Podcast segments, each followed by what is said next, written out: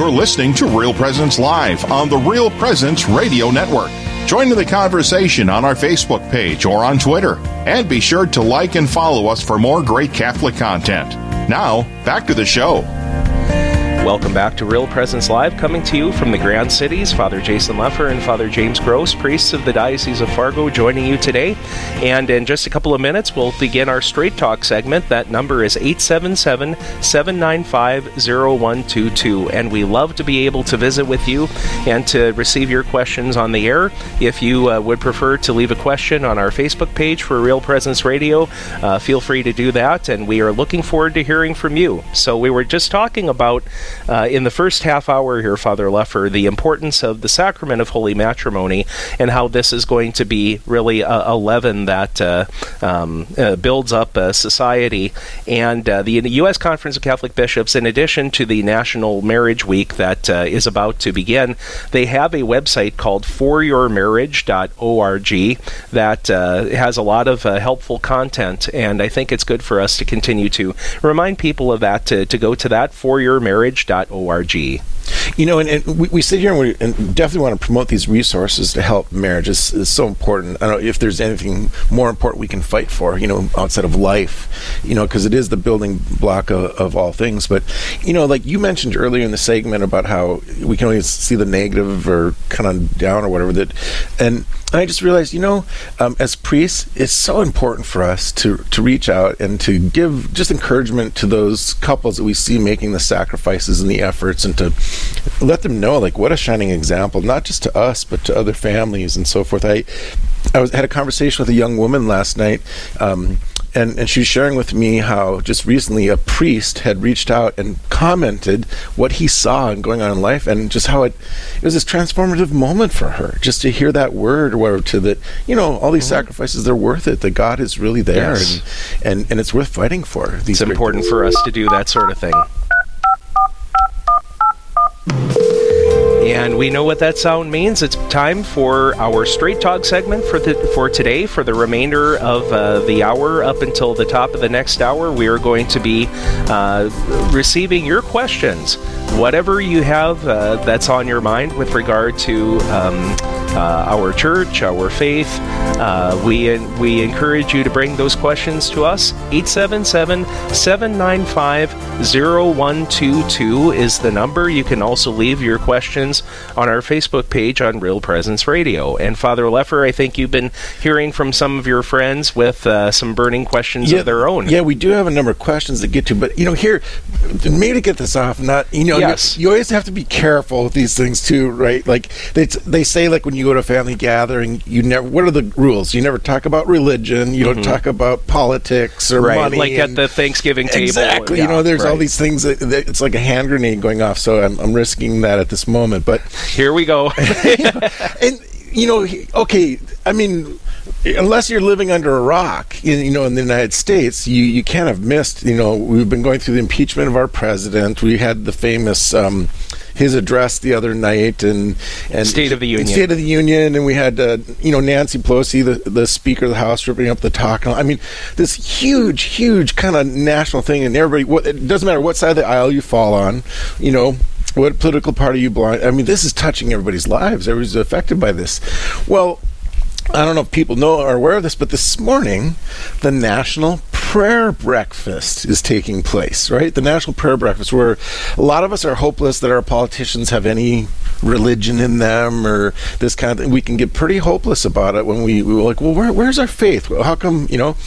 But but I was just, here was what I struck, was struck by. It was being not just a Catholic, a Christian, but being in the United States of America. There, so here are these two could you call them arch rivals for sure? President Trump and Nancy Pelosi, right? And they're and only I don't know, maybe only, but definitely in kind of one thing that makes this unique. Here we are, just in the last couple days, they've been battling it out on this national scene and now this morning, they're both at the quote National Prayer Breakfast, where there was Nancy Pelosi and she was invoking God and, and praying for all those in need. And then here's the president, he comes and, you know, and they're just a couple of feet away from each other. And they, you can tell they, they don't care much. I, I don't, I don't want to say, but it doesn't look like they're the best friends. Let's just put it that way, right? Yeah, that's and, fair. And here they are in the United States of America invoking God, the name of the Lord, speaking about the Lord, just a couple feet away from each other. And I'm not judging the thing about whether it's authentic or not or whatever, but I thought, what other nation under God can you do this, right? Mm-hmm, or, mm-hmm. you know, and oftentimes I'll get worked up about maybe when it seems that the government is trying to, you know, pushing away our religious liberties or freedoms or whatever, I get pretty sensitive about that kind of stuff or whatever. But, but on the other hand, I mean, Father Gross, what do you think about this? we get to live in a nation where your political enemy, I mean, other nations they would shoot each other. They would kill each other. They would come and you know you know what i'm saying? Mm-hmm. here we are the political rivals. They're sitting feet away from each other both invoking god and asking his blessing. I, what what yeah, does that do yeah. to you? No that definitely that's an important point to bring up to to look at the kind of the positive nature of it and that it's not just uh, you know cynical people might say well it's you know something that is just you know baked in that's you know an event that happens year after year. Um, when you mention the national prayer breakfast you know the memory that comes comes to my mind some 25 years ago when St. Teresa of Calcutta dressed down President and Mrs. Clinton about the harm being done be- by the culture of death uh, in the world. So, do, do you remember the famous quote she said? It, it, was something like well, th- there are numerous ones. I don't know if uh, I, I don't know if it's from the prayer breakfast, but there's one that's it's it's a poverty that a child should die so that we may live, others may live as they wish. Yes, something yeah. like that. You know, yeah. and, and, again, I'm t- risking being political here, but okay, from I heard the president of the United States say the other night at his his address that he wants our Congress to come up with a law to outlaw partial birth abortion. I mean, mm-hmm. and and and he, boy, for 47 years, first time somebody came to the pro-life march, and you know, and again, I'm not trying, but I'm just saying, as a Christian, as a Catholic priest, that lifted my spirit. You know, it, it just lifted my spirit to say. And again, you can just is this authentic or not? I don't know. Who knows? Right. Are mm-hmm. we just mm-hmm. saying this for political points? I don't know.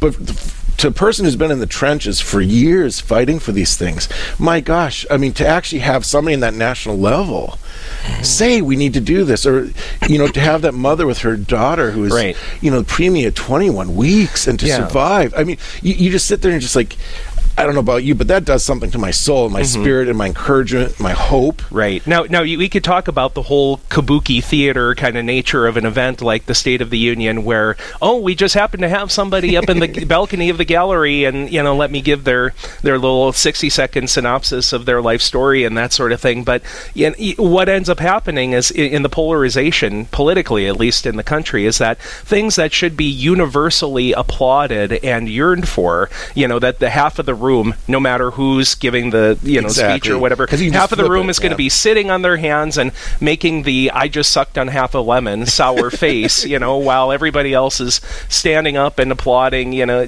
with with abandon. It, it, it's just is it's quite the spectacle. And, and, again, I'm just coming from the perspective of the one, you know, being a Christian in the trenches for years and right. looking for signs of hope or whatever.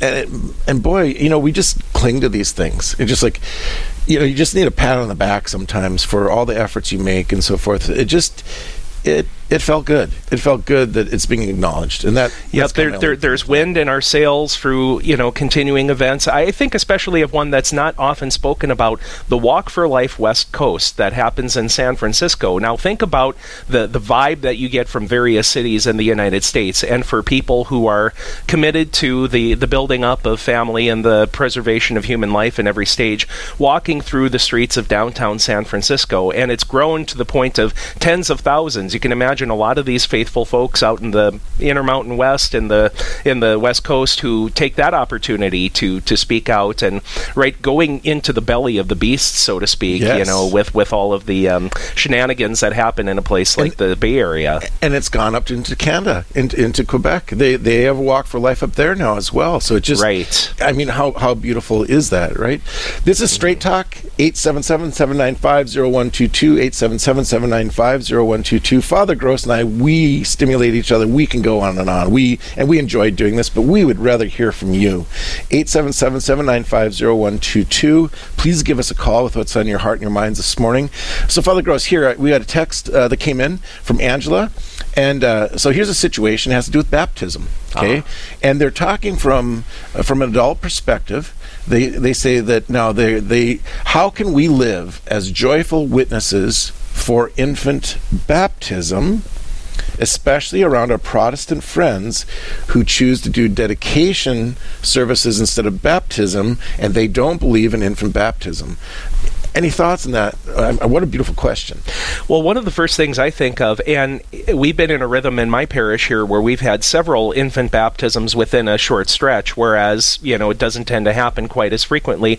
And those in rural parishes, I think, could especially attest to that. So there's a real joy in a lot of these smaller parishes when, you know, the little ones are being baptized and people can, can join in with that. Think about a couple of examples in Acts of the Apostles with Cornelius, a convert that uh, Simon Peter Peter was working with, and the jailer in Philippi who was going to take his life when he uh, discovered the jail cells had been opened after an earthquake, and Paul and Silas stayed behind with the other jailers and said, you know, listen, we're, you know, don't harm yourself, we're here. And in both of those occasions, the head of the household not only said, okay, this is my decision and mine alone, I'm going to be baptized, but each one, Cornelius and the jailer in Philippi, advocated for their entire household to be baptized.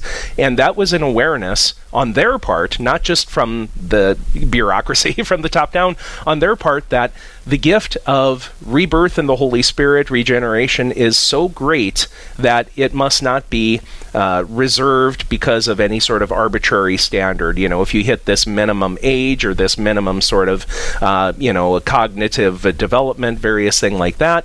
But you know to to confer it to everyone in that household. And that's one of the big motivations that I see when a bap- when a baby is baptized in the church. You know and one of those things too and I think the questions maybe coming from you know being a joyful witness how do you do it? And and, and so I'll, I'll give a little thing here and I don't know I don't say you'd necessarily use this on the person but for yourself who's being the joyful witness you can think of this. It's like okay if God has entrusted this child to me, I bring this child home from from birth or from the hospital. You know, you don't. How often do you hear Father Gross and they say, "Well, you know, I don't want to impose something on my child and wait till they're like 16 or 18, let them choose for themselves, or mm-hmm. when they're 12, if they want to be baptized, they can." And I and my kind of response to that is, "No, hold on, wait a minute. You didn't bring that child home from the hospital and put it on the kitchen table and say, well, one day if that child decides to wear clothes, they can put on some clothes. One day if they decide to go to school, they can go to school if they want to. One day if they decide decide to eat, well, they can cook a meal for themselves. No, no, no, no. The Lord has literally entrusted this this body, this soul, this person you to be responsible, provide for its physical needs, mm-hmm. its emotional needs, psychological, intellectual needs, its spiritual needs as well. Right. And, and, if you know that the Savior of the world is Jesus Christ and the way to salvation mm-hmm. is through baptism, why would you deny that to a person who's in a dependent Exactly. If an if an infant is relying on its parents for virtually everything, how much more so are they relying on God for His blessings and His protection and sanctifying grace? So, Straight Talk uh, is the segment that we are currently in. The number is 877 795 0122. And we have a uh, call on the line here from Nancy, who is calling from Jamestown. Uh, welcome to uh, Real Presence Live. Good morning. And good morning, Father Lefor. This is Nancy Conway. How are you? Oh my gosh, Nancy, so great to hear from you. Boy, I'm excited to hear what your question is. Well, my question is kind of like a technical question. I love watching, everybody does, if you've been Catholic forever, I love watching the whole consecration and the whole entire ritual. But I have one question. Uh, I've, I've heard varying answers as to what it is. Why does the priest break off a tiny piece of the host of the body and place it into the chalice of um, blood. Can you explain that to me, please? Yes. Okay. So there's there's going to be a couple technical answers on this, and then and then maybe there's some spiritual reasons too that we could kind of opine on. But if we go back to the ancient days, the very beginning, there was was um, initially, you know, the sacraments and everything started in a very small place, like from, from the apostles there, uh, you know, uh, around the tomb in the upper room, and then it begins to spread out and so forth. Well, as uh, as churches got established, you'd have what was called station churches, and and so there was always this this emphasis on unity. And so from and as things go out well in the beginning they would the the consecration would take place in one of the main churches and then there was always this time where part of the the sacred host or consecrated host would be then taken out and commingled to the other station churches where they were having the mass as well as a sign of unity, as a sign of unity, that all the churches are together. There's only one body of Christ. We're all sharing in the same, uh, the same sacred meal of the body, blood, soul, and divinity of Christ. Then, then as, as as time goes on and as the church spreads, well, it's not physically possible to to continue that anymore. You just you just couldn't physically do that. But that part of the rite stayed in the mass and then it kind of took on more of a, a spiritual meaning. It's like the commingling of, of the body and and the blood of, of Christ. Father Gross, what's that little prayer that we priests say when we mm-hmm. when we break that off? In the yeah, by the mingling of this, uh, yeah, of the body and blood of Christ. Oh, uh, I should have brought my Magnificat no, no, with fu- me. No, it's fine. The reason I asked you is when I'm it's something that we say privately and it's not heard by the congregation. But when you're in mass, it's mm-hmm. always there, isn't it? You never yes. forget. But mm-hmm. like when you just pull it out of context, by the mingling body blood of Christ. Oh my gosh, this is terrible. We're exposing ourselves. we, we need to be beaten with wet noodles here. Uh, yes. This. But the, the, the point there is that it's it's showing that the bring etern- may the mingling of the body and blood of Christ bring eternal life to us who receive it. There we go right? And, and the idea is it, it's all of Christ. It's not just part of Him. And so that that sense of unity now takes on this unity of the body and blood of Christ for everyone throughout the whole world. Okay, Amen. is that is that helpful, Nancy? Yes, it is. Okay, and so that yeah, that so that answers my question. I appreciate that very much. And, and, Nancy, I just want to say I appreciate your faith. You you are such an inspiration to so many people, and I know you work behind the scenes on so many things, and, and especially through social media. And you are just a dynamo for the church. So I, am so grateful uh, for you, and also for your parents and your family. So wonderful. Thank well, you very you much. Very, thank you very much. Have a great day, gentlemen. Thank you, Nancy. Wonderful. Well, we have another question that was left by someone. Uh, they're not currently on the line, but I wanted to address this. This this listener is asking: When I go to adoration, I've been reading the book of Sirach in the Bible. I find it very inspiring and an excellent guide on patience, friendships, and servitude.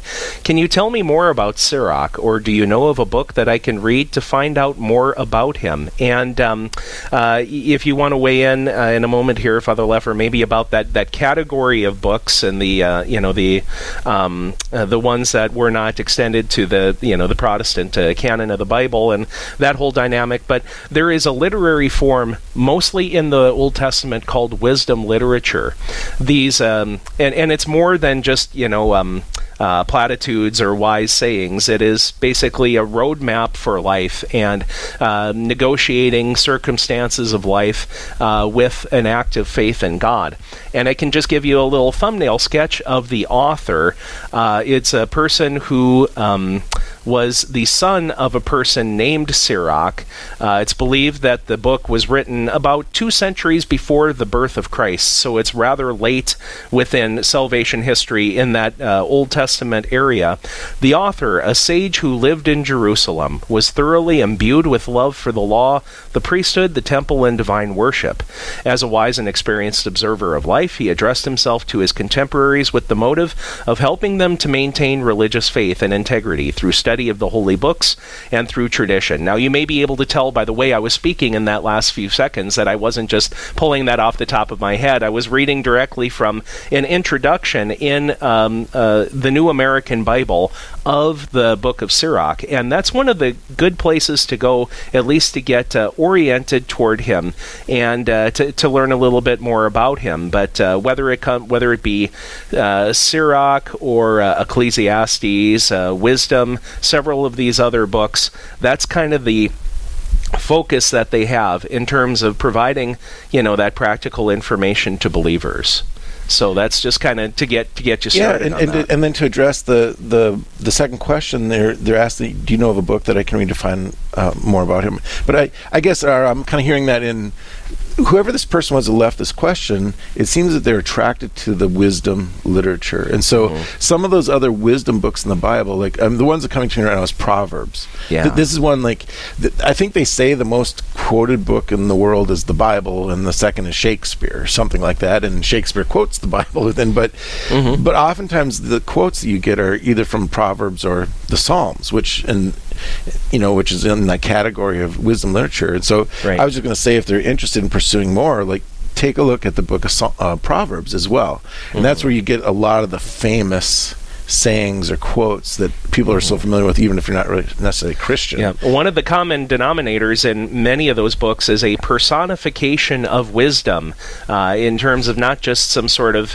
human quality, but to, to exalt wisdom to the point of personifying it and uh, uh, whether it's um, whether it's Proverbs or Sirach, it might be Proverbs chapter eight, but uh, uh, speaking about how wisdom was playing before God as his craftsman, and you know, uh, witnessing the the creation of the world. You know, those there's some beautiful passages. And it also talks like the seven pillars of wisdom. She's built her house in these seven pillars, and the, we do a lot with that uh, throughout time. And and also one of the one of the names for Christ is wisdom incarnate the, mm-hmm. the, wisdom incarnate that right. that the second person of the Trinity wisdom is attributed um, to the second person and wisdom incarnate is the incarnation in many cases especially in the Old Testament books uh, a book may be named after someone as is the case of, of Sirach but the author intentionally is retreating you might say into the background they don't mean to be uh, a first person you know kind of an autobiographical witness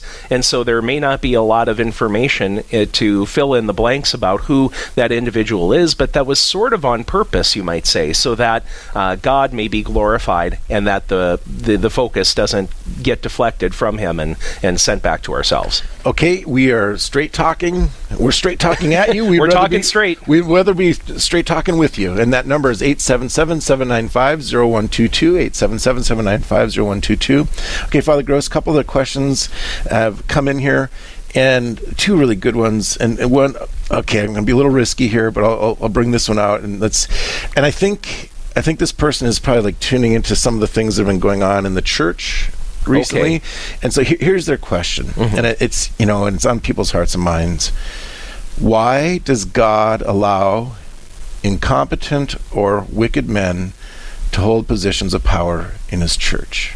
Mm-hmm. Okay, I mean that you know that that that question kind of cuts right at things, but you know from, from Judas Iscariot exactly. all the way to the present day. Right. You know? So do you do you have any reflection on that? Or what, why would why would Jesus select Judas? to be as an apostle, and he surely knew, mm-hmm. you know, what's going to happen. You have any thoughts on that? Or well, you know, when we speak of infallibility or papal infallibility, things like that, that's on a relatively narrow track. But we see that uh, God is inviting people into relationship with Him and is not going to uh, stamp out or to remove their ability to choose against Him, even you know, no matter how painful that is. You know, like the pain that David had when Absalom rebelled against yes. him. So other people who rebel, uh, you know, against the church, God is not going to remove that, you know, gene, so to speak. You know, and so people might say, well, why are they being, you know, why why are they being called in the first place and stuff like that that. Um, what I think uh, what the Lord really wants to have prevalent in, in the church is that uh, it is His grace above all that makes uh, these good things happen, and that um, we are meant to be those um, earthen vessels uh, which do not have within themselves the power. And that's that's a quote from the second letter of St. Paul to the Corinthians, and also I think from that same book where G- where uh, uh, St. Paul is complaining about a thorn to the fla- thorn in the flesh and various other problems, and uh, Jesus says something rather mystical in response to him and says, you know, my grace is sufficient for you, for my power is made perfect in weakness. So it's really a two-edged sword. Yes. Some of the most uh, some of the most prolific people within the church have that very clearly seen humility and those deficiencies, you might say, in one area of life or another, but they surrender themselves to the grace of God to supply what they're lacking. In the cases of people who choose not to do that, you know, there you've got problems yeah. because they're taking the place of God, you might say. So you have triggered in me three thoughts. Okay. First, 877 795 0122, 877 795 0122 for Straight Talk to be part of this program. Okay. N- number one, it, it's striking at the. So the question here is why does God allow wicked people to hold positions of power, authority in the church, or deficient people? Right. The okay. I, it makes me think of God Himself and Satan. Like God still holds Satan in existence, even though Satan has ultimately rejected him. That's how we know hell exists, because it's actually God's love that allows Satan to exist and hell to exist. God does not destroy that which he loves into existence. He loves Satan into existence. Satan rejected him. God still holds him in existence, even though Satan, for all of eternity, rejects God, rejects his Father, rejects the one who created him. That's incredible mystery, but that's that's part of the identity of our God that we know and we worship. Mm-hmm. Uh, the second one, okay, take somebody like Saint Augustine. I mean, he started off as a pretty horrible, wicked guy. He did some pretty horrible, wicked things he went through conversion and man he transformed all of western society all western culture the, the whole church. So there you know you got that too. It's just like well okay. And it took until his early 30s to yes. really experience that conversion. No he went through he it wasn't like a simple thing. You bet it was. And then the the third one was here and this actually just yesterday i don't know why but i saw th- there was a priest uh, early in my life and he's known publicly now for being a pretty wicked man. He did some very wicked things. And I, I I was reflecting on this and I was like, well, first of all, how lucky I was that God spared me and I didn't experience his wickedness. Again, that's a mystery. But on the other hand, amazingly, God used him to inspire me. And a lot of great things in my priesthood are a direct result of this man who was wicked and who's now, he's no longer in position of power authority. Um, and, and I look at that, and that's such a mystery to me, Father Gross. Like mm-hmm. how, I mean, God actually brought good out of that in my life and in my ministry as a priest through this man who did do horrible, wicked things. Yeah, yeah. our, our reflex is to demolish and to leave scorched earth behind, and God is is always uh, beckoning people, calling them to to to, to experience His love anew. So, and, and yeah. ultimately, it is a mystery, right? Yes, yes. I is. mean, we can't clean this up. We can, and, and that's when life is messy. Things in the church are messy. Things in marriage are messy. Things in priesthood are messy, and, and we want to consecrate that mess to the Lord and say, Lord, please bring goodness. And Saint Paul said, for mm-hmm. those who believe, all things work for your good, for your salvation. How many things? All things. Yep. Just and good how, things. How important it is that people, you know, continue their, their prayers and good works. Or you know, example. we're we're right now we're in the Sermon on the Mount and our Sunday cycle. We just had the Beatitudes last Sunday. You know, we'll be going on. But the you know, blessed are the pure of heart, for mm-hmm. they shall see God. That means if you're pure of heart, even in the midst of crucifixion, midst of murder, in the midst of horrible things, you still see God. Yeah. I mean that talk about incredible mystery. Right. I mean, th- and that that's pure grace of God because on our human level, it's right. We're going to do scorched earth. So mm-hmm, mm-hmm. we do have one more uh, question that's being brought to us. Uh, a, a, listener wanted to bring this question, and it has to do with the two days in the year where uh, the faithful are called to fasting and abstinence. You know, these are days that really stand apart throughout the year Ash Wednesday and Good Friday. The listener is asking if my birthday falls on Ash Wednesday or Good Friday, which it very well may because of, you know, how those dates rotate or not or vary from year to year. Is it wrong to celebrate with cake and dessert and to go get the free meals at restaurants? and or, or let's say a wedding anniversary or, or something like that. So you know, this is what I say. You are God's special chosen person at that moment. That's what I have to say because uh, the question is is phrased: Is it wrong? Is it right or wrong? And I, I always say, you know when you approach these things as right or wrong, you're going to end up a loser every time. It's better to approach this question of where is the Lord in this? On this particular year, my birthday falls on Ash Wednesday or Good Friday. My anniversary or falls on Ash, you know, Ash Wednesday or Good Friday. What? So the thing is, what's the bigger thing? I always say, well, where's the Lord? Where's the well? Where's the Lord right there? He he's in his sorrow. He's in his suffering, and there's this universal um, word that comes down to us that say it says, join the Lord in his sorrow and his suffering through through fasting and penance and prayer at these particular moments. These are very key moments, right? And and so saying that, say, well, well okay, where's your relationship with the Lord? Are are are you interested in being there? Whatever. Uh, do you want the Lord's blessing? You want to bless the Lord as well? okay, I'm the lucky one. This year, my birthday falls on Ash Wednesday. Um, what does the church do, Father Gross, when the feast of the Annunciation falls on Good Friday? What, is, what does she do? It transfers it to the um, the Monday after the octave of Easter, typically, right? And why does she do that? So that people are not deprived of that celebration of the glory, right? Mm-hmm. But but it takes precedent. What takes precedence at that moment is the sorrow and being with the Lord where He is, and then the church says, however, Mm-hmm. oh, we're all about glory, and we're not going to. do That so, but we we transfer Yeah. the feast. Now, the good people at Paradiso may not, you know, give you a mulligan if you come in two weeks after your birthday, which might be what the listener is thinking about. But uh, uh, in a slightly related thing, you know, these dioceses in Canada and the United States that have a large percentage of Irish uh, Catholics in their population, those years, uh, like every five to six years or whatever, when St. Patrick's Day, March 17th, falls on a Friday in Lent, there's always that question, well, what do you do, you know? And then the bishop can kind of, you know, make uh, hay out of that with uh, publicity in terms of granting a dispensation. So I think of that circumstance as well. But yeah, when it comes to birthdays and anniversaries, uh, you know, there's a lot of there's a lot of great good that can come about from the sacrifice that we're willing to offer to the you know, you make great point there. Make hay out of it. Like, make this an opportunity to evangelize and spread faith and turn it into a positive thing because it, it, it feels like, you know, I'm being left out or I'm being punished Yeah. because my day falls on this day. Right. But you don't need to stand on the street corner and wear sackcloth, but on the other hand, yeah, you know, evangelize, uh, spread the faith, teach, use it as a, as a moment to, and then and then announce the transfer day of glory. right, right. Yes, yes. My party will be celebrated on such and such. Yeah, yeah. So, you know, like when uh, priests have milestone anniversaries, it may not work to use the actual date of the anniversary, but they'll they'll choose another day, and and and, the joy is not less. So, well, thanks to all of those who brought in their questions uh, for Straight Talk today. Up next, anger is often viewed as a negative emotion, but what if we could channel this anger for change and productivity? Then what would happen? Dr. Mario Sacasa will explain. And later in the show, what does the word worthy mean to a husband and father who will be a main speaker at an upcoming women's conference in our listening area? Stay tuned to find out. We're coming to you from Grand Forks, and we've got one hour of programming left to go on this episode of Real Presence Live. Please stay with us.